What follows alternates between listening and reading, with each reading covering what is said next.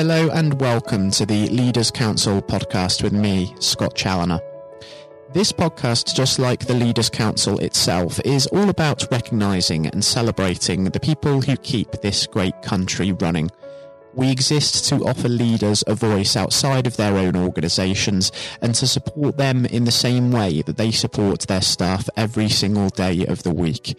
If you are in a leadership position yourself and would like to have your voice heard on the national stage, then please do visit leaderscouncil.co.uk forward slash apply.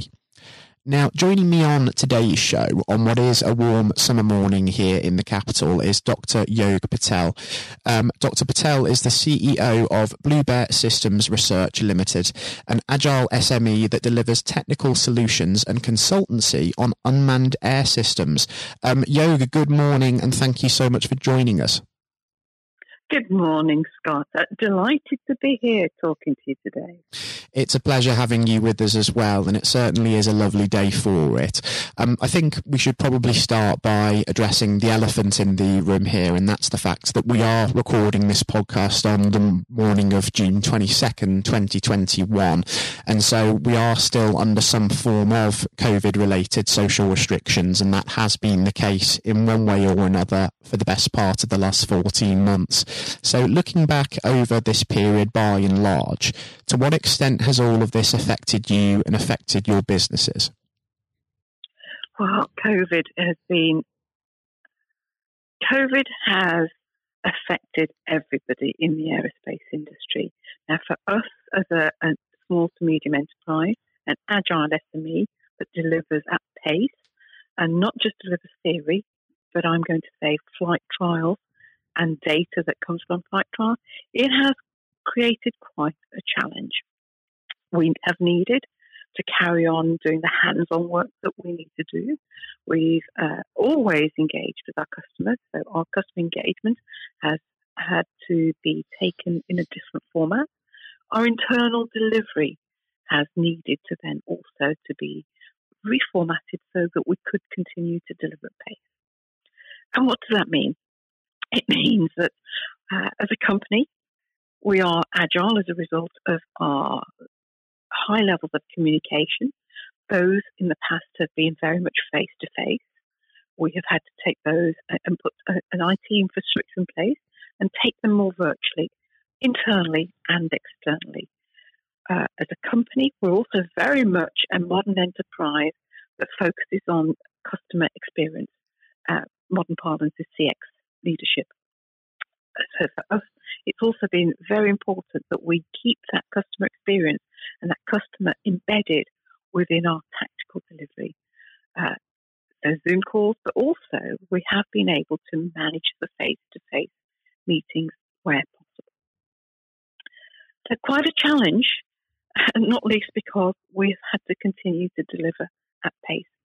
But remarkably, the team, my directors, tactical team on on the ground have done an incredible job in terms of not just maintaining pace, but our usual good humour and fun within the company. That's certainly encouraging because I think we do need to sort of maintain that kind of spirit, that good morale during times of crisis to keep people focused and keep people motivated. And indeed, the impact of that on mental health and well-being has been very well documented during this time. Um, from a sort of business leadership point of view, how has it been sort of managing the well-being side of things over the last 14 months? Has it been quite a challenge? It has been a challenge for all sorts of different reasons, really, and understandably so. Um, so I talk about the company being very focused on customer experience. In many ways, as a company, we turned that upside down, and our customers, our staff became our customers also. In COVID, it was important that whatever they were going through, the journeys they were going through, we understood very well, but also we then catered for individual needs.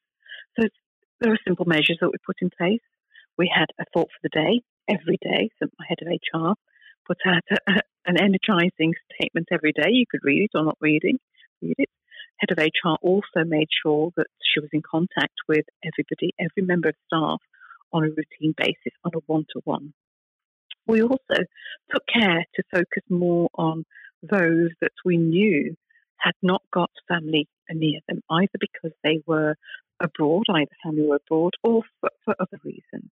So we did pay special attention to staff with um, needs that were unusual, let's say. And we just offered more flexibility. As an organisation, we've always offered flexibility to our staff, but even more so now. Um, I couldn't think of a, a greater spend of my staff time than with their children and with their families. So we, we focused on the positives and how could we build flexibility into the day and allow staff to, to, to do what they need to do. So we've chipped through it. Mm. We've all come through the other end. Uh, one thing I was um, really did not want to do was to furlough staff. Mm. So whereby we did not have um, necessarily customer work that came through at the pace that it would normally have come through in non-COVID times. What we did was set up internal projects, and that was also very much focused on keeping the motivation and the mental health of the team high. There's nothing quite like a challenge and a, a fast-paced project that will keep people on their toes, and in many ways distracted. And it all it all worked. That's really good. And with regards to Blue Bear's sort of specialism, if you'd like, I understand that you are very involved in research within the aerospace industry. Now, the effects on the commercial aerospace sector have been very well documented throughout this pandemic, but how have restrictions, if at all, hampered or affected research? Uh, it, in many ways, it's accelerated it. Oh, good. And for two reasons. And if I if I could talk about both civil and defence, in the defence world, I think there's been a greater realisation that um, the use of automation in defence is probably more important now than ever, as our forces and numbers of people in, in our forces reduces. Um, we are now looking more and more towards uh, technology and automation to provide that scalable um, effect or, or, combat mass or power. Uh, and so that, and the, the, Defence Review shows that. On the civil world, actually, the UK um, government and its funding bodies have done a marvellous job. What they have done is seen COVID as an opportunity to redefine our civil aerospace sector. In particular, there's a, a nascent industry that is now becoming more and more prevalent internationally, and that's the, the urban air mobility or advanced air mobility market. So the idea of unmanned people transport or unmanned cargo. You know, everybody from Amazon to large um, manufacturers, aircraft manufacturers are now looking to see how we can introduce more automation. So in particular, the government funded, um, BEIS funded an initiative called uh, Future Flight, which is looking at next generation technologies. The government did a fantastic thing in terms of creating an opportunity to then fund the next generation civil aerospace uh, sector. And now, as a result of that, we have got lots of consortia delivering what future, what might be future tech and future business. Fantastic. Mm, it's amazing, isn't it? And we've seen an incredible amount of innovation, perhaps an unprecedented amount over the course of the year, the last 14 months. So it is going to be interesting times as we move out of social restrictions in the weeks and months ahead to see how that does ultimately blossom. Um, with regard to the sort of aerospace industry as we knew it, so looking at sort of the travel and tourism side of things, do you think it's still going to be quite some time before that returns in vogue as it was? I think there will be uh, general nervousness for people to travel. There will also be um, sporadic and un- unpredictable uh, COVID hotspots that we are going to have to be mindful of. And those two factors alone will mean that it will take us a little while to get back to what was normal aerospace travel. It's inevitable. Having said that, I do believe, especially in the world of aerospace, that we are entering that new, new uh, next hundred years, whereby we redefine aviation. So, what does this allow us to do? It allows us in um, to modernise our aerospace sector. Now, typically, the aerospace sector, and, and like any other sector, will continue to do what it does because it's an established risk averse business model, it is quite often difficult to change tracks and switch to something new. you often find the new is done by nations or organizations that have never entered that market before. COVID, we have to look at that. The positive impacts of that could be that we redefine the next hundred years of aviation by more digital uh, technology, by different types of business models. So, whilst there is bad news in terms of established aerospace sector businesses, there is fantastic news around the corner in terms of our ability to move into the next 100 years of aviation. I think that's very right and very important. I think, despite it being quite a challenging and tragic time, frankly, for so many people, there are many lessons and many positives to take out of the pandemic situation. And if we think about that L word, lessons and indeed learning, what, what for you, Yoge, some of the key takeaways from the pandemic period, do you think? Oh, always look at adversity as, as a, an opportunity in the UK, we are great at doing this. We are great at turning what might be a crisis into a, uh, an opportunity. Uh, that's number one. Number two, it allows us to re-evaluate what matters most to us. You know, I think the UK, like many nations, we're heading uh, towards a very work-centric um, way of being. Well, actually, work-home balance is so important. Mm. There's so many people and organisations are now begin to ponder over what does that really mean to the individual? and What does that really mean to, to people, to our staff? That that has to be a very positive platform from which to again redefine the way that we move forward. We've brought more substance back into our lives. Being at home means that we've appreciated what are, are the more social functions in many ways. It sounds like a paradox, doesn't it? That we've seen less people because of lockdown, but we've become more social. As, a, as family units have come together, they've realised that the whole culture of of um, socialising uh, and being together, you know, cooking, eating, enjoying uh, nature, being out in the garden, and finding time to to play games with each other. These are all coming back now as important things in our lives.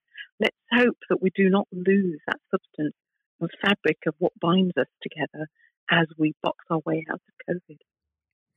Yes, it's going to be a very interesting period as we do move out of the pandemic. Absolutely right. And there are still a few little uncertainties. Of course, we don't know whether July the 19th will quite go ahead as planned yet.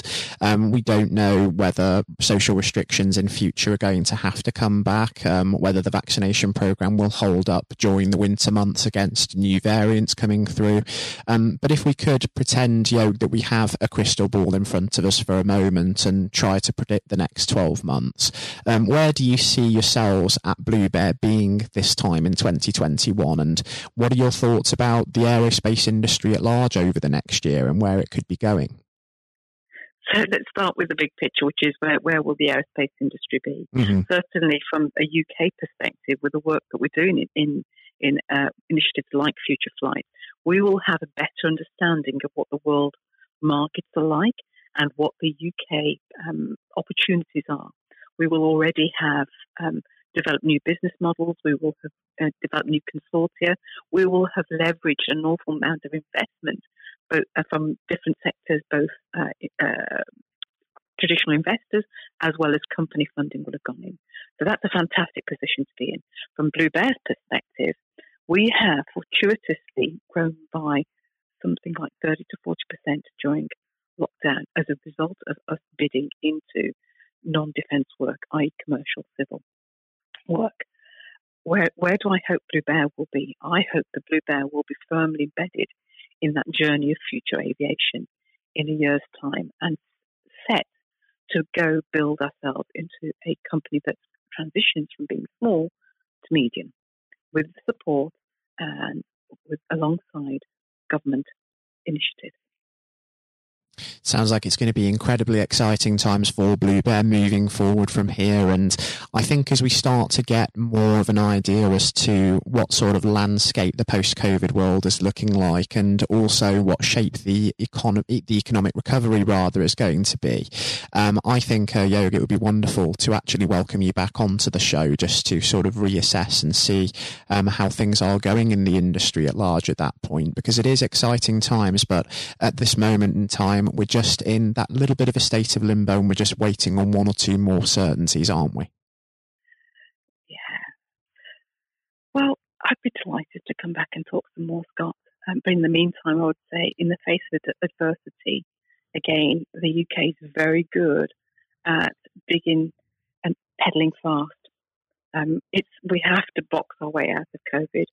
We are going to do this by putting our running shoes on and running rather than standing mm. still. I think you're absolutely right. I think we do have to stand up in the face of adversity. We do have to box our way out and really hit the ground running in the post-COVID world. Um, and that is food for thought for all of those business executives and leaders tuning into the podcast today. Um, Yoge, as I say, it's been a pleasure welcoming you onto the program with us. A thoroughly eye-opening experience for myself and I'm sure the listeners as well. And also do continue to take care and stay safe with everything still going on because we're not quite out of the woods yet yet, but I'm very confident that better days are certainly ahead of us. Scott, very many thanks, and thank you to the listeners. It was a pleasure for me to welcome Dr. Yoge Patel, CEO of Blue Bear Systems Research Limited, onto today's programme. Um, coming up next on the show today, we'll be joined by Leaders Council Chairman and former Education Secretary, Lord David Blunkett, who's going to be offering his take on the events of the last 14 months, as well as his hopes for the weeks and the months ahead. That will be coming up on the programme next. Lord Blunkett, welcome. Thank you very much. It's very good to be with you. Um, well, of course, uh, nothing is being said uh, at the moment other than COVID 19, uh, which uh, we must touch on. Um, what would your message be to small businesses who are trying to keep going? Well, I think the last ones standing will be the ones that thrive when we get back to some sort of normality. So it's have confidence and courage obviously take advantage as far as you can of the government help. I think that Rishi Sunak, the Chancellor, has gone about as far as you could have expected. Mm-hmm. In the circumstances, there are obviously small businesses that fall between the cracks. Those who uh, don't have um, defined premises can't benefit from the business rate waiver.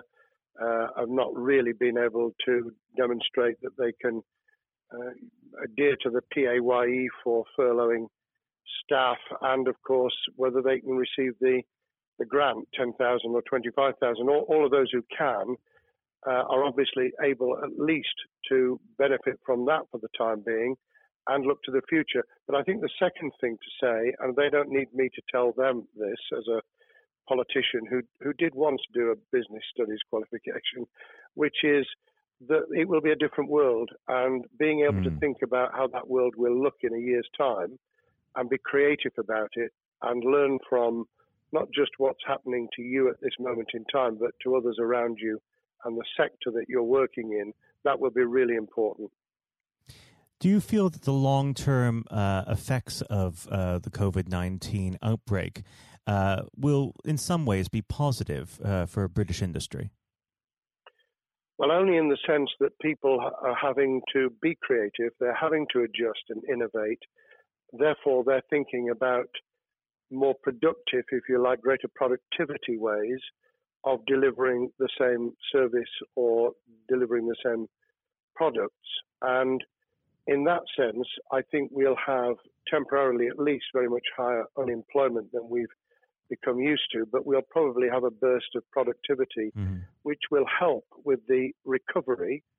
Whether it will help with the inequity of the way in which our economy is imbalanced, both between services and product productivity and, and the production of goods and services, I'm not sure.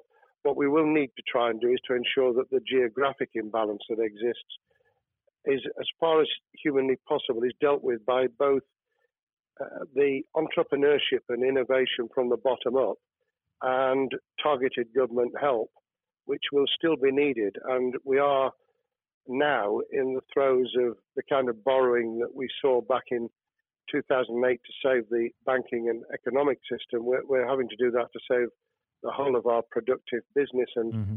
commerce. And I think that will have to be sustained for some time.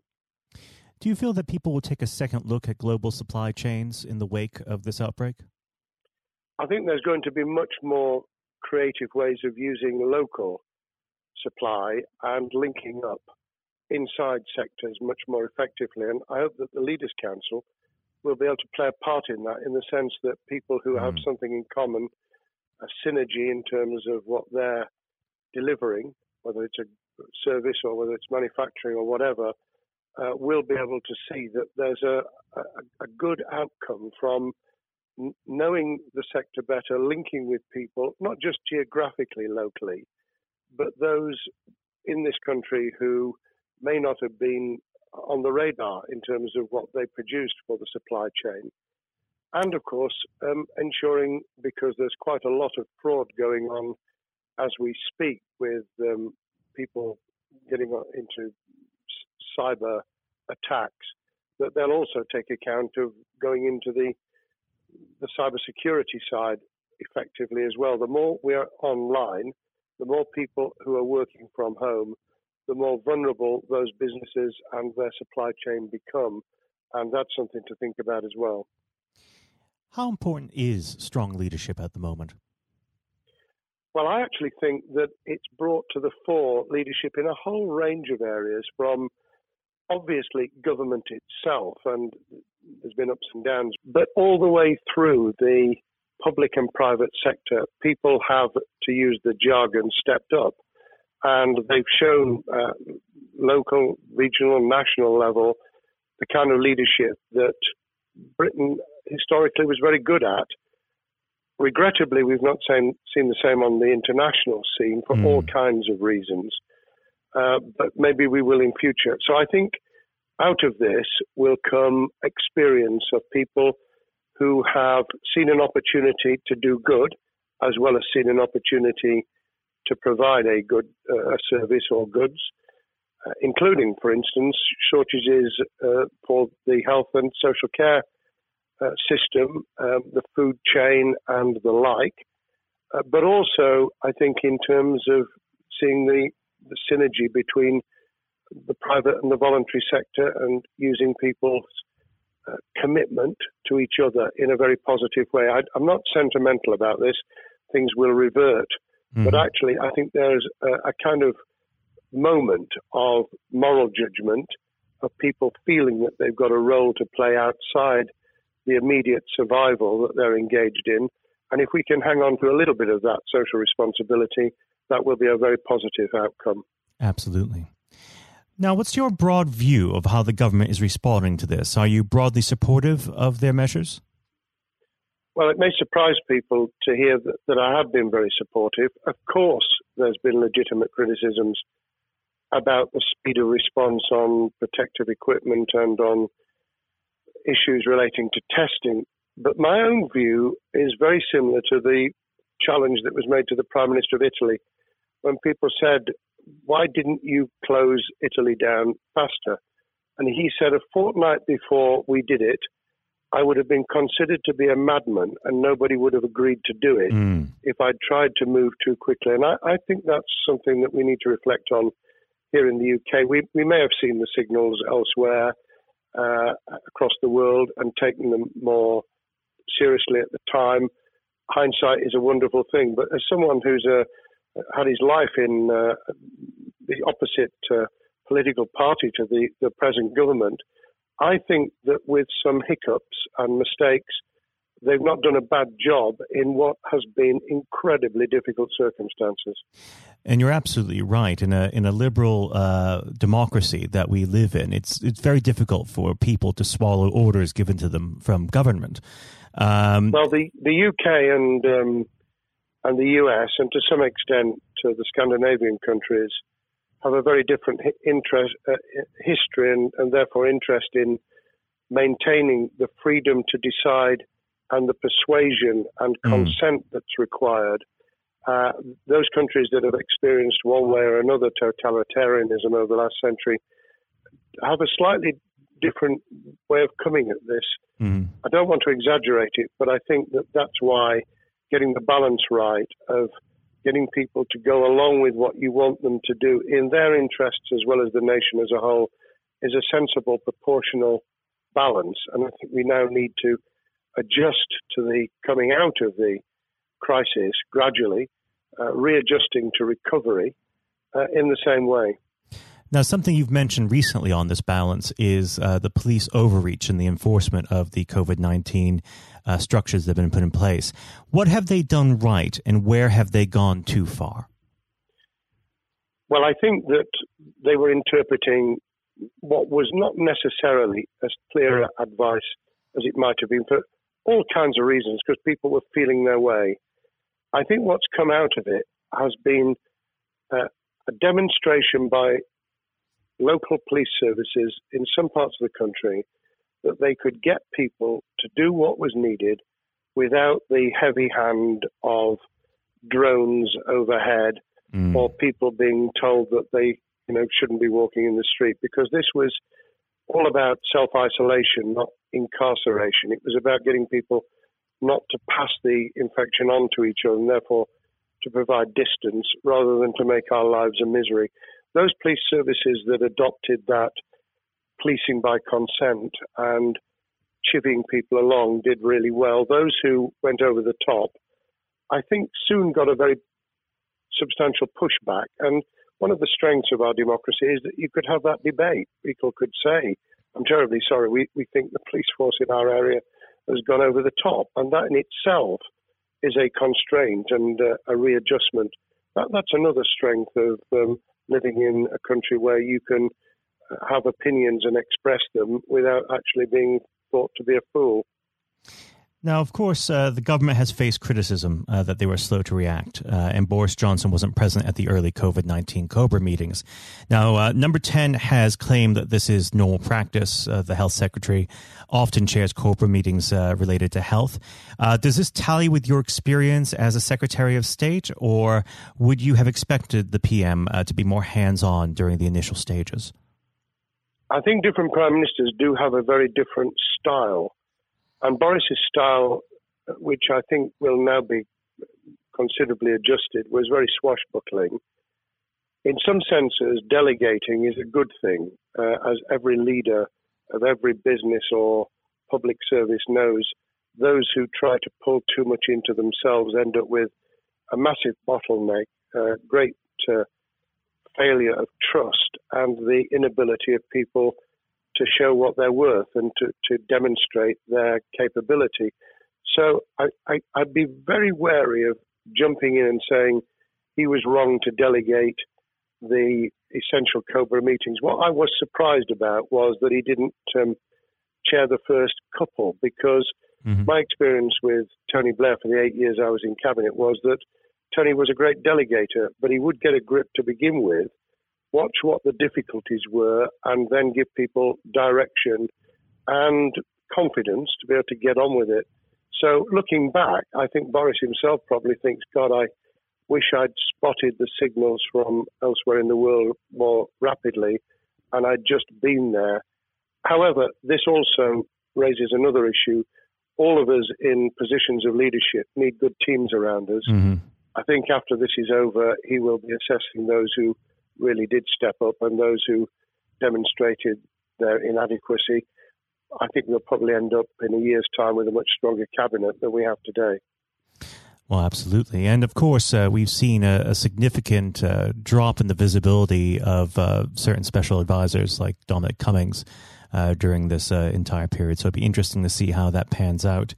Um, well, now- it certainly readjusted the role of those behind the scenes with those who should be taking the decisions having received advice. Obviously, there's been a complete transformation in the profile of experts, if I might use that term, who'd previously been denigrated. Mm-hmm. Scientists, medics, people with behavioral science uh, understanding. My only criticism was were we getting wide enough advice? Were we narrowing it too much to a couple of key centres in London. But that's because I've always been adverse to everything being London centric. I think there's great expertise, wisdom, experience out in the sticks, and uh, we should use it. Uh, rightly so. Um, now, was pandemic planning part of your time as a minister, particularly perhaps uh, when you were Home Secretary? Well, it was, but it was on the back of risk arising out of counter-terrorism measures. Right. Uh, I was the Home Secretary for three months when the attack took place in September 2001 on the World Trade Center and beyond. But we did an enormous amount of uh, scenario planning, both desktop and, and real. On the back of that, it was very heavily orientated to future developing terrorism risk. I certainly got involved with talking about pandemics. I remember being at a seminar in Edinburgh where the university there had done a lot of work itself on the issue of pandemics. And of course, we, we saw SARS and other things emerging. I, I think it would, people have criticised the government for not picking up the report from 2015, five years ago. I think that what happens is human nature kicks in. You deal with what you're immediately faced with. Mm. You you can you can sponsor reports, and this is true of business planning, of course, as well, and scenario planning for what business continuity will look like, recovery plans for business, what will happen if um, there's a cyber attack, what happens if there's an energy sh- uh, shutdown. Um, these kind of things you, you can look at, but you're immediately turning your eyes to what's in front of you. And had we picked up a bit more on the danger from Ebola and SARS and what have you in the past, then we might have said, what if something hits us in the developed nations that we don't have a vaccine for, mm-hmm. that we can't immediately whisk up uh, protective materials or equipment or, for that matter, medicines that help with recovery, all of which we now see are a danger. I think this will make an enormous difference to the planning for the for the years ahead. I hope it will be widened so that we don't just look at what's happened, but very rarely do you see something exactly repeat itself some of the circumstances will be, but others won't. So that's why I've put emphasis in what I talk about on looking at the other virus, the cyber attack uh, scenario, mm-hmm. which could be just as dangerous in a uh, a world of just-in-time provision. One of the miracles of uh, the modern developed world, except for the very poor, has been the distribution of food. A lot of it on computerized, uh, technologically advanced systems, if that were to come down, we'd be in real trouble. So I think we need to think those sort of scenarios as well. So have a full plan across uh, both sectors: uh, biological warfare, pandemics, and uh, cyber warfare. Yes, and to do so on different levels. I think again, thinking of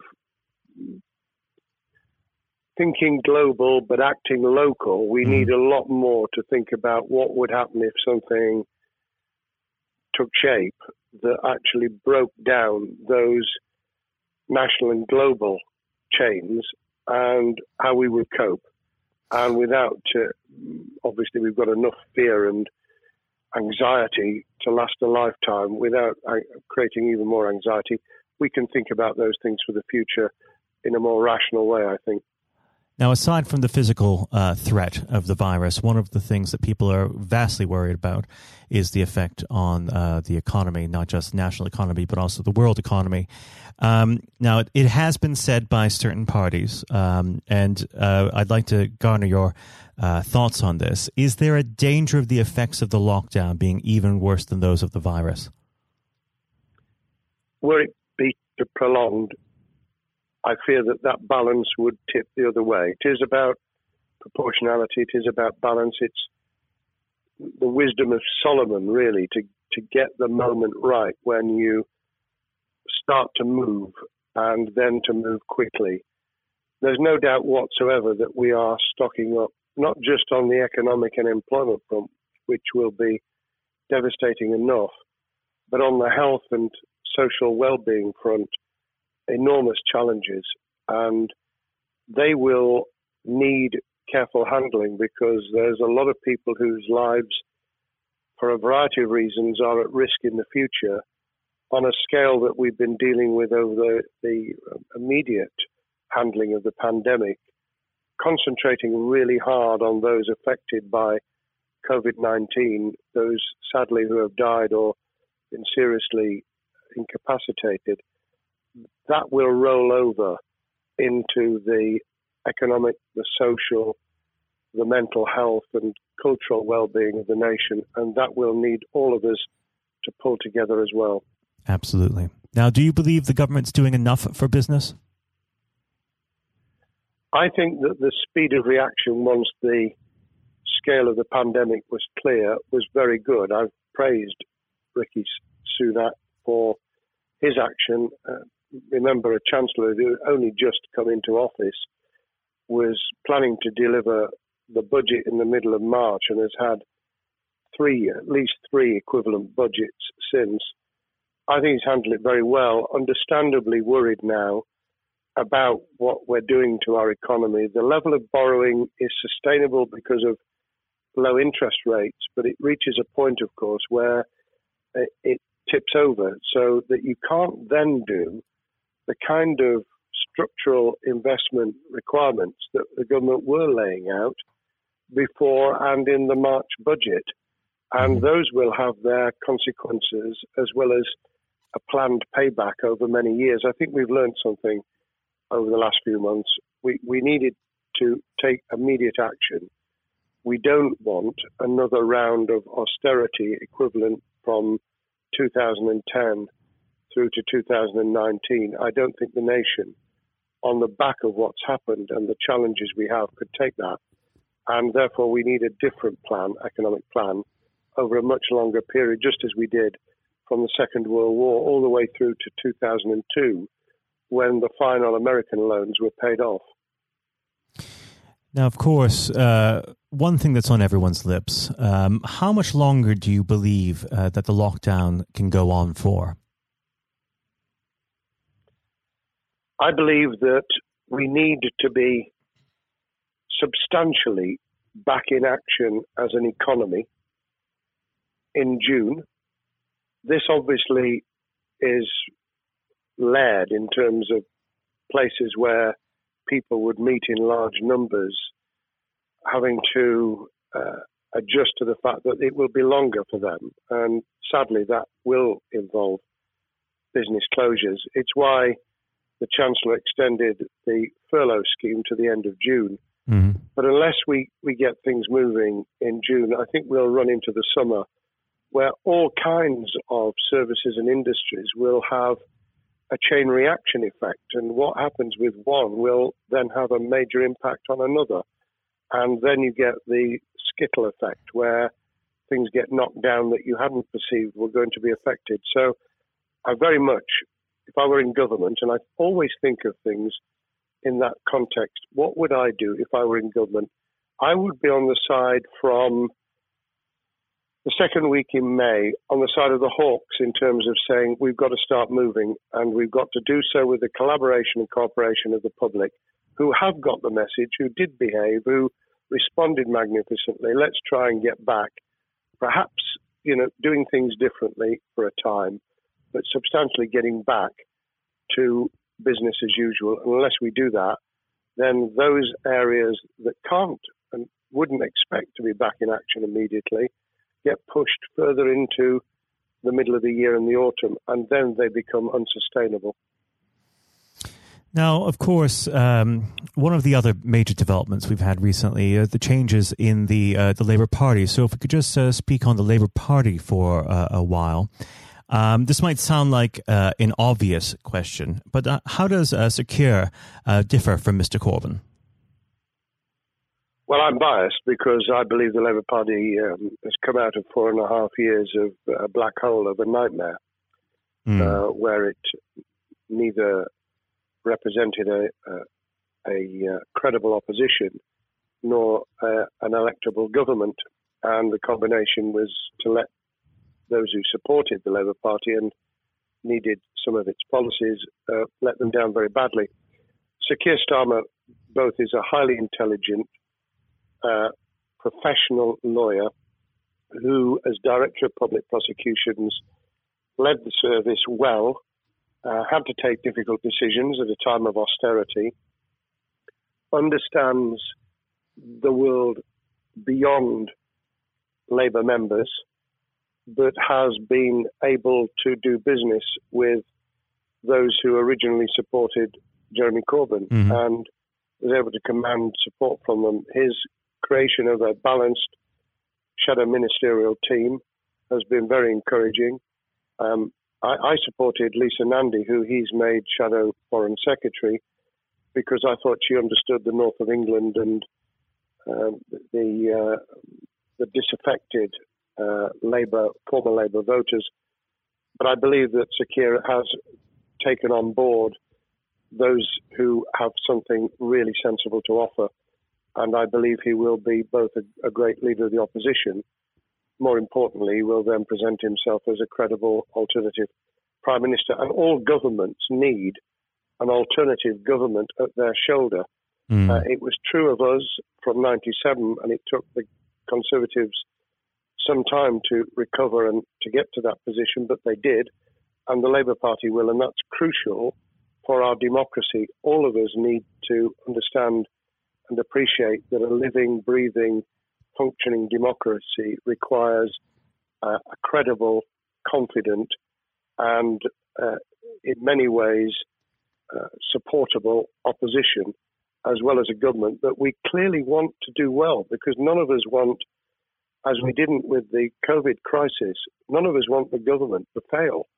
We want to see our economy recover. We want our social well-being to t- be taken into account. We want to overcome deep-seated inequality and poverty, and we want to do it with enterprise and entrepreneurship and business playing their role. And that is about leadership nationally, locally, in the private and the public sector. People with ideas, with confidence, with the ability to pull teams around them.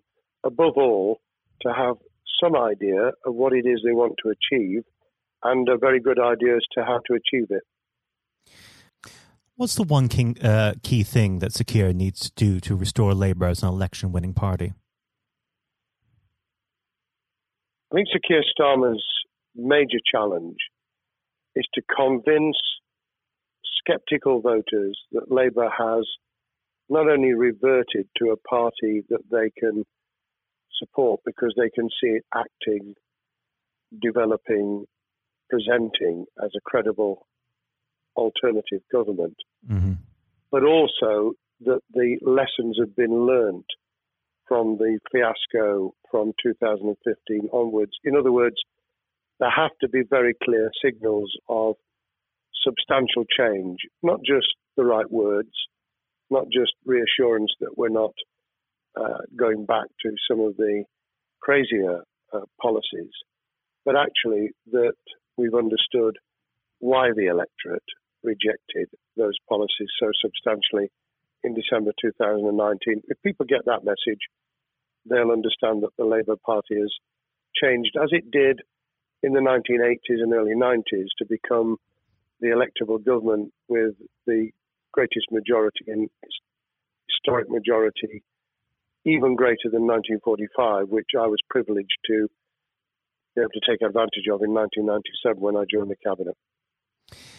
Now, I know what your answer is going to be to this question, but uh, indulge me. Um, do you think Keir has what it takes to be PM?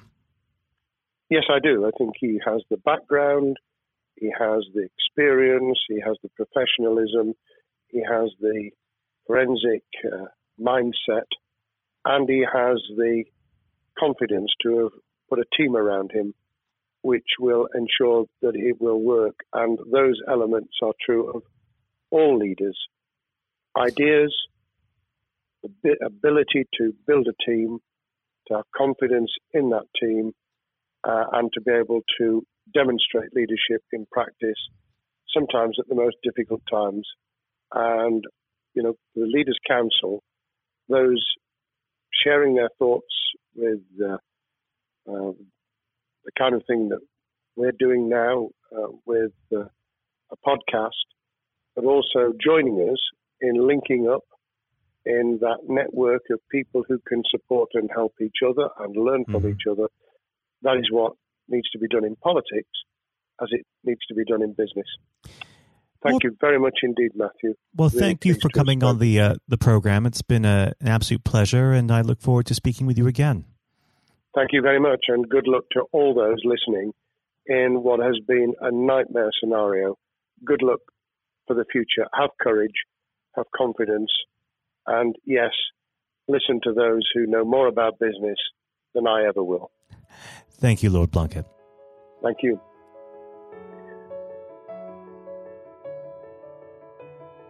This has been the Leaders Council podcast.